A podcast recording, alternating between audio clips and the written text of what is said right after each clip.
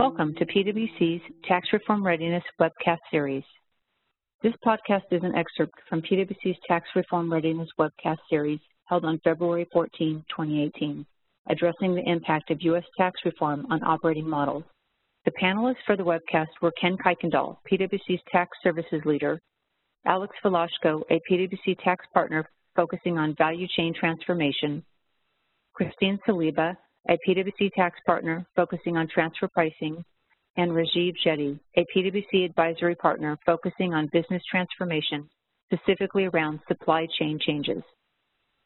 This podcast excerpt consists of a discussion between all of the panelists focusing on specific aspects of a company's operating model that are impacted by tax reform, including revenue models, IP strategy, and more. All right, so let's move on to get into some details if we can. And Christine, I'm going to come back to you. Maybe walk us through some aspects of the operating model that people are going to have to be thinking about and maybe some detailed examples of where we're engaging with people around those topics. Definitely. And like we were saying, the interesting piece of this, so I've been doing this almost, almost 15 years, transfer pricing. And the one thing that is always um, guiding us is that tax follows the business, right? So we have to understand the business, where the business is going, and structure the tax and transfer pricing structure models around that business imperative and operating models. Today, tax reform makes it more interesting because tax reform is designed to impact business decisions. So we have, like Alex said earlier, we have these carrots, right, and sticks. So the carrots are obviously to encourage more income in the U.S., more spent investment, etc. And the sticks are there to limit deductions like interest deductions or intercompany payments, even for legitimate transactions, but limit that seen as a base erosion, as well as limit the amount of profit that the company has an incentive to put in its overseas subsidiaries. So there are these carrots and sticks designed to impact tax behavior and um, and business operation, not just tax behavior. So the tax executive is really in the spotlight. And Rajiv said that before. Um, tax executives are at the table, right? So when a company needs to make a decision about where to deploy capital or where to uh, or their their operating model generally, before there were a number of things to consider: labor, talent, proximity to headquarter, transportation, etc. And that these made the decision, and tax had to kind of arrange around that. But today, tax is one of these considerations. It has an, a real cash flow impact, and it's not. It always did, but today it's in the spotlight.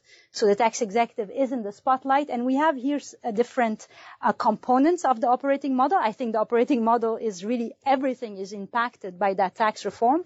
Um, and it's not in isolation tax reform as as as we uh, we know. It's the whole global tax environment with OECD, the BEPS, the other countries. Every country is looking at maximizing their own tax and avoiding base erosion for for their country. So it's really a comprehensive worldwide model that a tax executive has to take into account and to consider when advising or when providing inputs to these decisions. So we can look around the, the wheel there, and if we start for revenue models, for example, and I'll give you, I'll start with that because it's a really interesting um, example.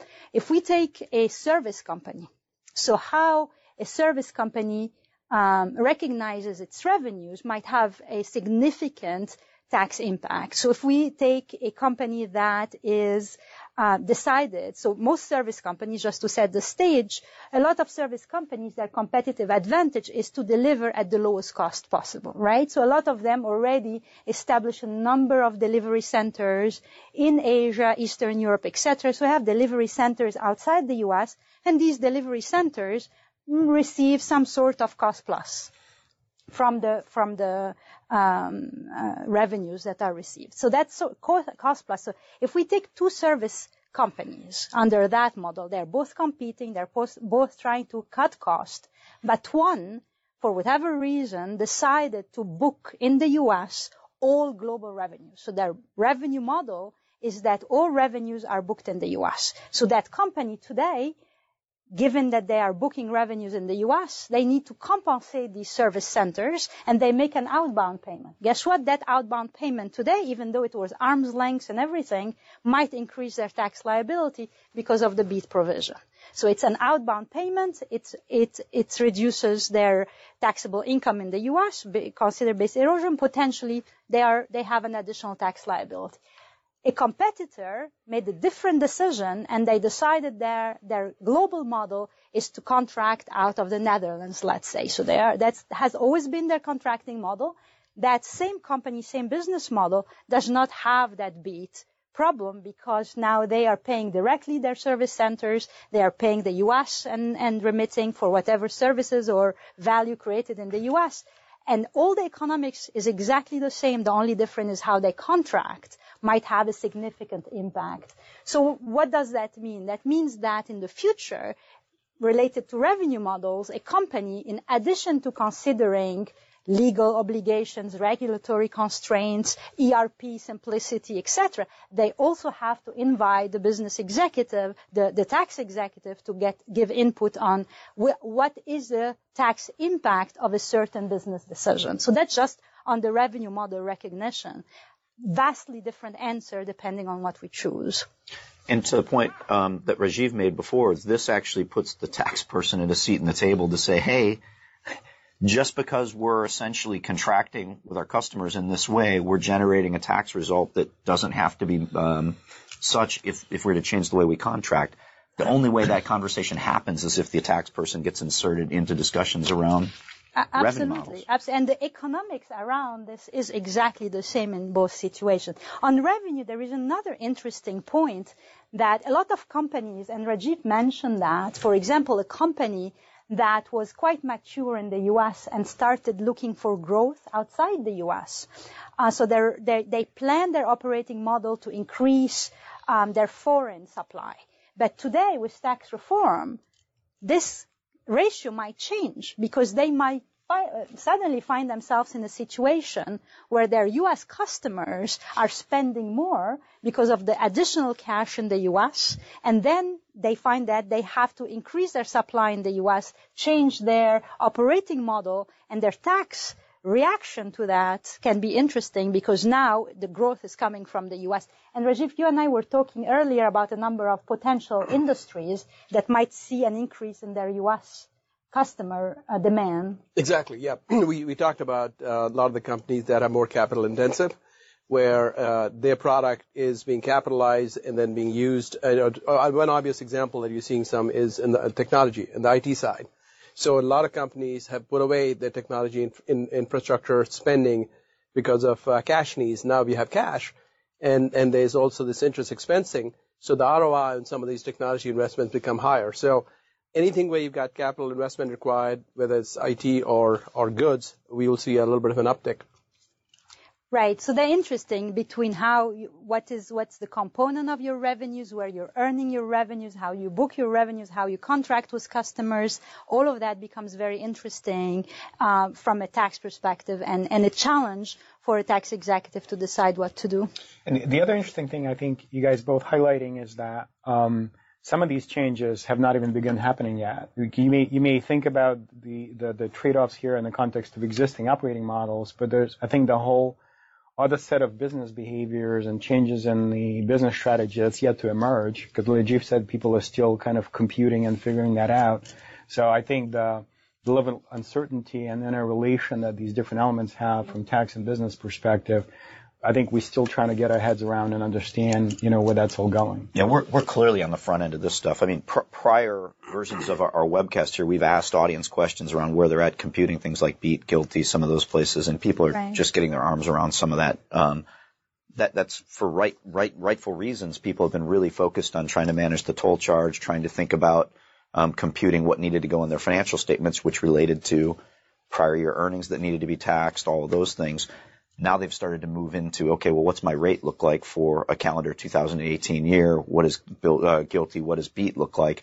But naturally, that what that's going to lead to is, ooh, I'm getting some odd results as a result of what's going on from a supply chain, or I could optimize better, which is going to trigger all these types of discussions. Right. So it's not only understanding the impact of this provision on your static operating model, yeah but it's also taking that operating model, the provisions, and working backward, making recommendations and input to business decisions. Mm-hmm. All right. Should we jump into IP strategy here? Right. So that's we. Let's go from a simple to simpler one, right? IP strategy has always been simple for uh, tax executives to deal with. Obviously not, right? IP is one of the areas that generates the most income, and there is a lot of questions about how to structure IP. Structuring IP um, has a lot of implication on, on tax results. So the tax executive today, there are a lot of the, the simplest one is is the onshoring question. Should we bring all the IP back to the U.S.? We have this provision that is uh, FDII that gives certain incentives, some carrots for companies to invest more in IP in the U.S. I, want to look at IP a little in, two buckets a little bit. So there is, there is obviously the IP development itself, right? The research, the R&D, etc., and then the IP ownership. And do we align these two? And how do how does the tax pro, um, uh, reform impact both of them? So I think if we talked a little bit about, and we'll talk more when we talk about service models, but where we conduct the research might be a little different than where we capitalize and own the research.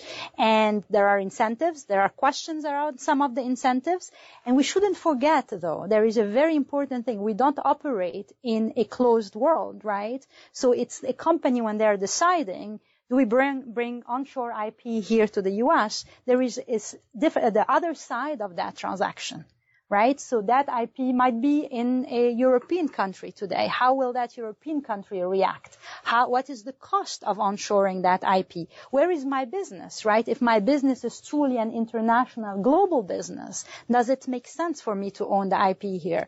Does it align with my, my so-called DEMPE function, the functions that manage and control the IP? Are these outside the US? Because I was going to deploy my IP outside the US, so I wanted executives and leadership that is outside outside the US? How will the UK, for example, react to my base eroding payment from their perspective back to the US? So it's not a closed, it's not a one-sided equation. It's in looking at the IP, um, uh, tax executives need to think about it in a global manner.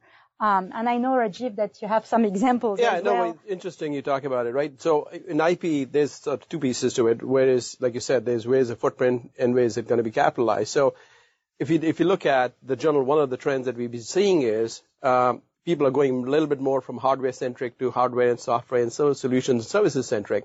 So a lot of the software development, for example, I look at automotive industry. The automotive industry is transforming from being just you know hardware and and, and, and products to you know the analogy being used as a computer on wheels. And Tesla, for example, has got all the hardware already in the car, but they also have software updates that they make in, in that'll allow you to change the, the interface that you have, the driver interface with the car, as well as your ride and handling. Now, that software is a lot of the stuff in, in potentially has been developed overseas. So where is the right place to put software development? Is it something that you want to keep in, in the U.S., in another uh, location, and not just where you locate it, but also where you capitalize it? So certainly when you look at the overall IP strategy, uh, it does pose certain interesting uh, reshoring, you know, in, in reshoring versus onshoring dilemmas to figure out where should that be, how should, what's the most efficient way to do it. And it all goes back to the same thing, is modeling, right? So understanding what's my cost, inclusive of business cost, etc., of one alternative versus the other, and, and looking at the tax impact as well. So IP remains an interesting area. I think that uh, there is no silver bullet because of the lower rate in the U.S. or because of some provisions. It continues to be a, a, a modeling exercise. And, and, the other thing we're finding um, is that companies are still trying to figure out how to deal with the impact of some of the just the shifts in the um, economics and the business models and what value drivers that emphasizes or de-emphasizes. In other words, you know, in, in addition to traditional sources of IP, we're now finding, for example, that things like data, data analytics, algorithms, you know, certain types of services, while not traditionally thought of as IP, but are really emerging as really, really important economic value drivers that need right. to be thought of in a context of, you know, this complex tax world. And the one, it's it's interesting that you say about the value drivers and uh, the value of these. Um, traditionally, right? So we look at the IP and decide where it is and compensate the IP owner and ensure that income is allocated to the right entities for their contributions, function, risks, and assets, right? So the, the key thing from a transfer pricing perspective, at least, was that when we look at the income allocation, it made sense that it's arm's length. Uh, today, it's a little more complex than that because let's suppose that even if we onshore the IP, how do we get the IP owner to be compensated is important, right? So we have tax impact, not just of where the income ends up, but where how the income goes there. So the transactional flow matters a lot more today in today's world as the, the headline rates are going down. These other um, taxes become a lot more relevant. These other taxes can be withholding tax. They can be BEAT is an example of that. A BEAT is a tax um, Um, on a specific transactional flow. It can be customs and duties. It can be VAT. So there are a number of other taxes that matter how you transact and not only where you transact. So in thinking about IP in particular, it's important to kind of look at all of that holistically and not just look at where would my income end up. Even state tax has relevance today. So even if even if I onshore it, where will I where will I put that IP today in the U.S. Because there is state tax becomes a lot more uh, significant relative to your overall tax uh, burden. So, so as you are all out dialoguing with clients, is the only way to really start to get your arms around it to start modeling out different scenarios? So contemplation of scenarios and modeling to understand what, what the implications are.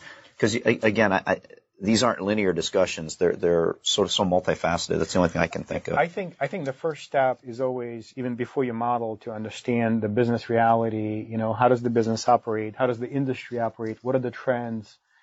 Make some forward-looking assumptions. I think, like to me, that's exactly. always the first step that we sometimes forget to take. You know, and we go straight to the tax analytics or modeling because a lot of times, you know, that's where you start gleaning some really interesting insights and then yeah. overlaying scenario planning. And exactly, that. Alex, to your point, a lot of times that the, the way we would be working in teams is they, there's a person, there's somebody who's got a viewpoint around where the industry seg- segment is going, what are the underlying economics, how is this company changing and, take, and setting up to take advantage of it, and then you clearly need to bring in the expertise around the tax side to say, with this business model, what's the best way to optimize the overall uh, tax burden potentially on the company? Yeah, I'll, I'll, add to that because I think in the last few weeks I've been having a lot of discussions with different clients about their tax reform and the impact. And the, the common thing across all of them is that there is no commonality. It's really facts driven. Yes. So if I'm sitting with someone that is an inbound company versus an outbound company, conversation can be very different. If I'm looking at someone that has widgets, they are selling widgets, that's a very different conversation than if they're selling services, right? Or if they're selling um, digital or if they're selling technology. So, um, and I think we're, we're when where transfer pricing has kind of can help a lot in, in this conversation, we know a lot of facts. We spend a lot of time understanding the function analysis. So we are very uh, prepared in this conversation to list some of the transaction and the impact of the transactions and how they, they, the different pieces will, will kind of come together. But, but it's really facts and circumstances. There is no, different industries are impacted differently, um, different profile companies where their prof- the profit levels of the companies will matter. Their decisions about contracting, like we started with the revenues, will have a lot of impact. So lots of moving pieces that will lead to different impact of the same provision, same numbers, yeah. differently for different companies. All right, why don't we move on to talking about service models here as we think about some of the different areas of the, the operating model to consider? Definitely. So service model, and we touched on that a little bit uh, during the conversation. Same idea, right? So service models, a lot of companies, the trend has been to uh, have service centers outside the US. And today with the tax provision, again, same theme is, okay, now if I have that, if I want to And I, and I, I, I um, interestingly, if you look at the Wall Street Journal, every uh, like every week you will have an example of a company that is saying, "Oh, we contemplated having a R&D center in Ireland, but because of tax reform, we're rethinking that because now the tax arbitrage is not maybe sufficient for us, right? We have other things that are also. It's not. It's not no longer a no-brainer not to have it in the U.S., right? So that's where some of the service model. I'll add one more thing for service model that is, is also interesting that I've been thinking about. There is a clear disadvantage uh, for multinationals, U.S. multinational and foreign multinationals, to buy services for their U.S. subsidiary or U.S. company from related companies, right? So they might buy the same service, pay exactly the same amount, but because they're paying that amount to a related party, they might have a penalty in the form of BEAT. Whereas when they buy that same service at the same price, usually low value services, they might be not paying that, incurring that BEAT cost. So the question is, it's not only onshoring, offshoring, it's insourcing, outsourcing. Should I vertically integrate or should I use the services of some third party in India, for example, instead of using my own? right? So there are some interesting questions around that and, and seeing the, some of these in, industries evolve. But I know that um, Rajiv has been working with some of our um, tax team um, on uh, some clients restructuring, and yep. as tax reform came on, there were some interesting conversations. Yeah, it's interesting, uh, Christine. The, the, conversation that we've been working with this client for more than a year now, and it's really been helping them set up the overall uh, the the go-to-market model, right? How do you where do you set up your service centers to be able to meet the customer's lead time and inventory and, and uh, requirements, whether they are in the U.S., uh, in, in Asia, specifically in China, as well as in Europe and the Middle East. So all of the work has been going on to sort of say, how do we optimize what products are being made, made where, what SKUs do you carry at what the service levels, so you can optimize the overall flow of goods. And clearly now with tax reform, it's, it's got, uh, and, and the primary uh, uh, executives we've been working with had been the head of materials and logistics as well as sourcing. And now with tax reform coming in, there's suddenly a significant sort of need to have a dialogue which is really much more tax centric uh, to overlay along with this overall operation strategy. And and now they are we we sort of bringing the dialogue together. We're bringing the three different stakeholders together. And a lot of the discussion is, are there certain products that we make which are much more export centric where FDII might be actually an advantage for us.